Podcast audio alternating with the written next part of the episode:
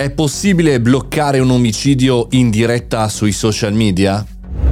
Buongiorno e bentornati al Caffettino Podcast, sono Mario Moroni e qui anche oggi, anche in questa puntata molto particolare, già ve l'annuncio, ve la spoilerò, parleremo e rifletteremo di qualcosa che può essere utile, almeno come ragionamento, a noi professionisti imprenditori e perché no studenti. Oggi tema complicato, complesso, che sembra essere un problema tecnologico, ma in realtà non è soltanto quello. A Memphis un ragazzo, Ezechiel di Kelly di 19 anni, è entrato aprendo accendendo il fuoco in un negozio, un negozio di ricambi per auto, eh, uccidendo eh, quattro persone. Non è la prima volta che accadono queste cose, ma sempre di più purtroppo eh, questo si accompagna anche a una diretta su Facebook e così ha fatto Kelly. Mentre eh, sparava riprendeva tutto con il proprio eh, cellulare. È un fenomeno questo abbastanza comune ultimamente anche grazie ai social, ma non per colpa dei social, le persone eh, uccidono e si uccidono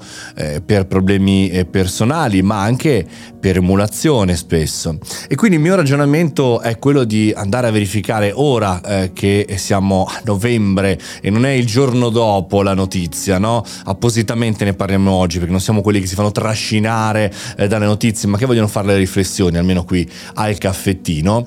Eh, Facebook ed altre aziende come Microsoft, Twitter, YouTube hanno eh, collaborato, collaborano per un progetto progetto che si chiama Global Internet Forum to Curtain Terrorism, che è un'organizzazione indipendente nata nel 2017 e che in qualche maniera eh, si, si, propone di, di, lavorare a questi temi giganteschi per non soltanto rimuovere queste live, ma anche per avere anche una, un ragionamento, un'etica eh, rispetto agli utenti che loro stessi possono aiutare a non divulgarsi di questi fenomeni. E voi direte, ci sarà un'intelligenza artificiale? Sì, c'è, ma non è abbastanza, perché innanzitutto va allenata e qui la polizia eh, sta fornendo immagini diverse eh, per far sì che questa intelligenza artificiale capisca in maniera corretta e non abbatta eh, delle live o dei contenuti senza motivo. E poi che una live è molto diversa da un video eh, registrato.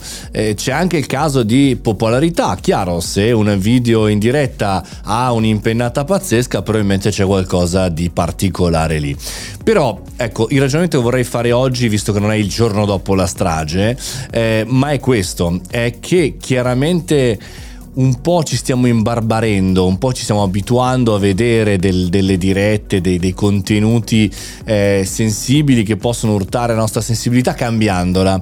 E che quindi da un certo punto di vista eh, noi ci aspettiamo che la tecnologia faccia anche una scelta etica, invece dovremmo essere anche noi utenti se dovessimo mi auguro di no, vedere una diretta di questo tipo saremo i primi a segnalarla, ma saremo capaci di farlo? Sappiamo cosa vuol dire segnalare un video?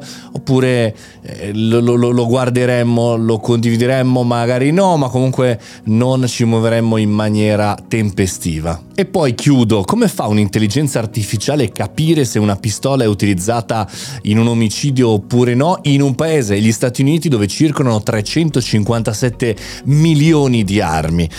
L'intelligenza artificiale ci può aiutare a velocizzare delle cose che abbiamo deciso, eh, su cui abbiamo lavorato, su cui c'è chiarezza.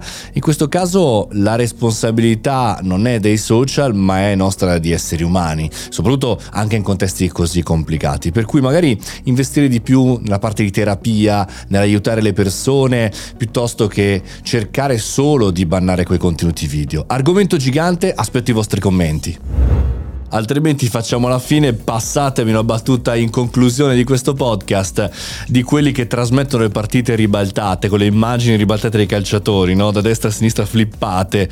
Eh vabbè, questo è il caffettino podcast, oggi puntata molto particolare, molto riflessiva, però ci sta a prendere le distanze ogni tanto da alcune situazioni per analizzarle meglio. Spero vi sia piaciuta, noi ci sentiamo domani, io sono Mario Moroni e questo è il caffettino podcast.